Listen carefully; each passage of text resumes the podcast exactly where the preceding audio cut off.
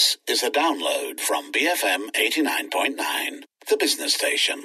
You're listening to the Morning Run. I'm Julian, together with Joyce and Sheraton. We're looking at some of the biggest news of the day. The 1MDB saga continues as Najib uh, Razak's SRC trial is set to kick off on Tuesday at the KL High Court. To recap, uh, Prime Minister, ex-Prime Minister Najib, rather, has been charged on three counts of CBT involving 27 million ringgit, one count of abuse of power at the KL Session Court for the transfer of 42 million ringgit from the SRC International to his personal account. Yeah, so Najib pleaded not guilty to all these charges. Now, sources told Bernama that the prosecution is ready with nine witnesses to testify on the first day of the trial, and amongst them are government officers.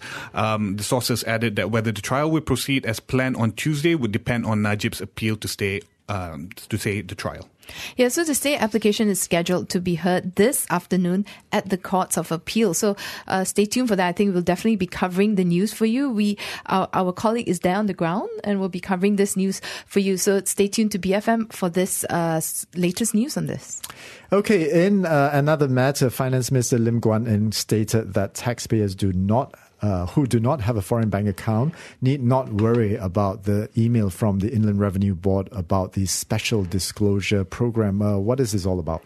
So uh, the special disclosure program is targeted at those who have not declared their taxable income uh, generated from sources within Malaysia that is deposited in a foreign bank account. Now, the government has agreed to reduce the penalty from 300% to 10% if disclosure is made before 31st of March 2019.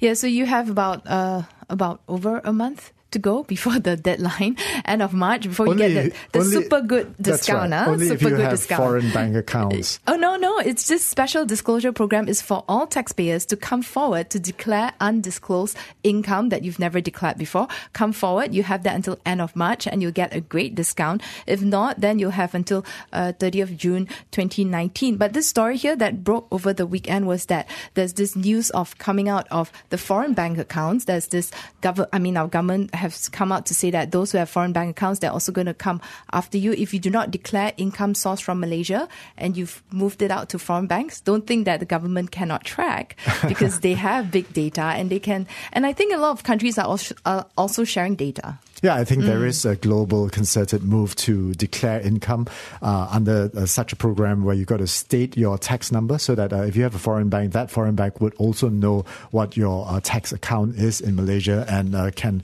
report. Uh, they can share information. Governments can share information because I, I think that right now um, it's all about money laundering and it's all about the prevention of um, uh, transference of illicit money all mm-hmm. around the world, mm-hmm. right? So uh, every individual would then have to register themselves uh, uh as part of the banking uh, KYC as well.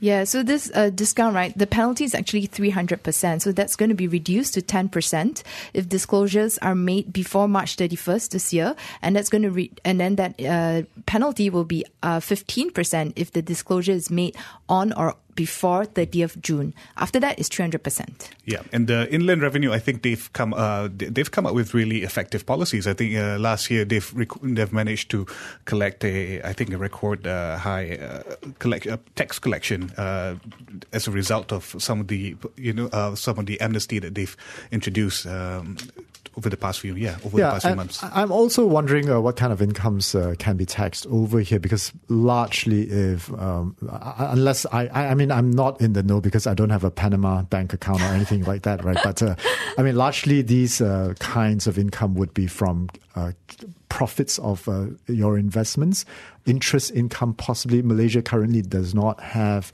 uh, you know, capital gains taxes, mm-hmm. and neither do a, a, lot of countries in Asia. Uh, but if you are making huge amounts of profits from other sources, then obviously the government is interested to know yeah. what you have. If you're sourcing income from Malaysia, but you've moved it out of Malaysia and you have a foreign bank account, I think what you're saying is that, um, yeah, they, they have information on that. So don't think they don't have because it's not an account in Malaysia. Let's look at some business news, and this one I think caught our eyes. Uh, Norway's one trillion US dollar wealth fund is said to be scaling back on their real estate deals. Yes, uh, instead, the fund will be focusing on investing listed real estate companies. This uh, move is an abrupt shift for the fund, which was created from Norway's oil income to safeguard wealth for the generations to come in Norway.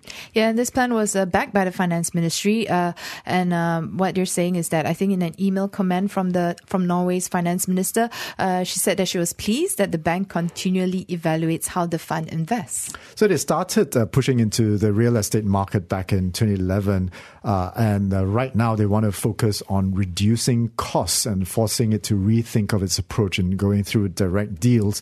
Also, they are struggling to find a property at good prices after mm. the near record uh, rises in properties uh, in the market across the world.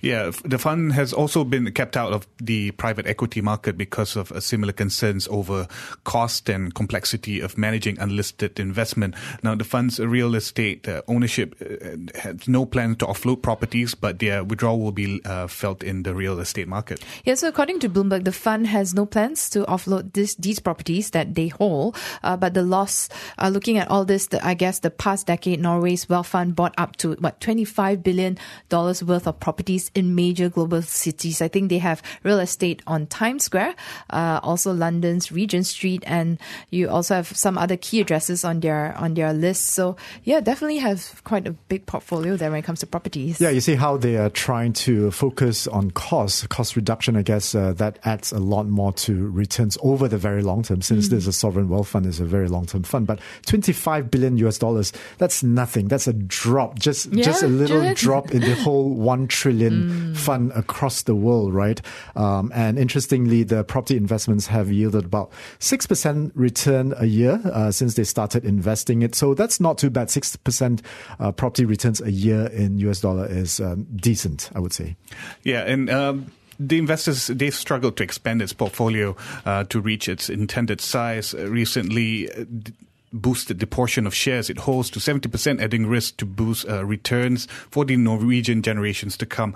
In an interview with Bloomberg Market Magazine, uh, the fund CEO said that it was hardly invested in any real estate net to net over the past two years. A property investment have had an average return of, yeah, as you said, 6% since the start. Now, speaking of real estate matters, the Edge Financial Daily also has a story on the newly gazetted KL City Plan uh, in 2020. Yeah, so under the property projects, which uh, were previously granted approval in principle with a higher plot ratio than what is permitted in the new plan, they are required to seek fresh approvals from DBKL. So this means developers will either have to scale down their projects or they have to resubmit their plans to seek approval for the higher plot ratio. And also uh, on uh, still on property related matters tomorrow, Lendlease Group will be sharing more information on their project at the Tun Razak Exchange. Uh, this is a mixed integrated development.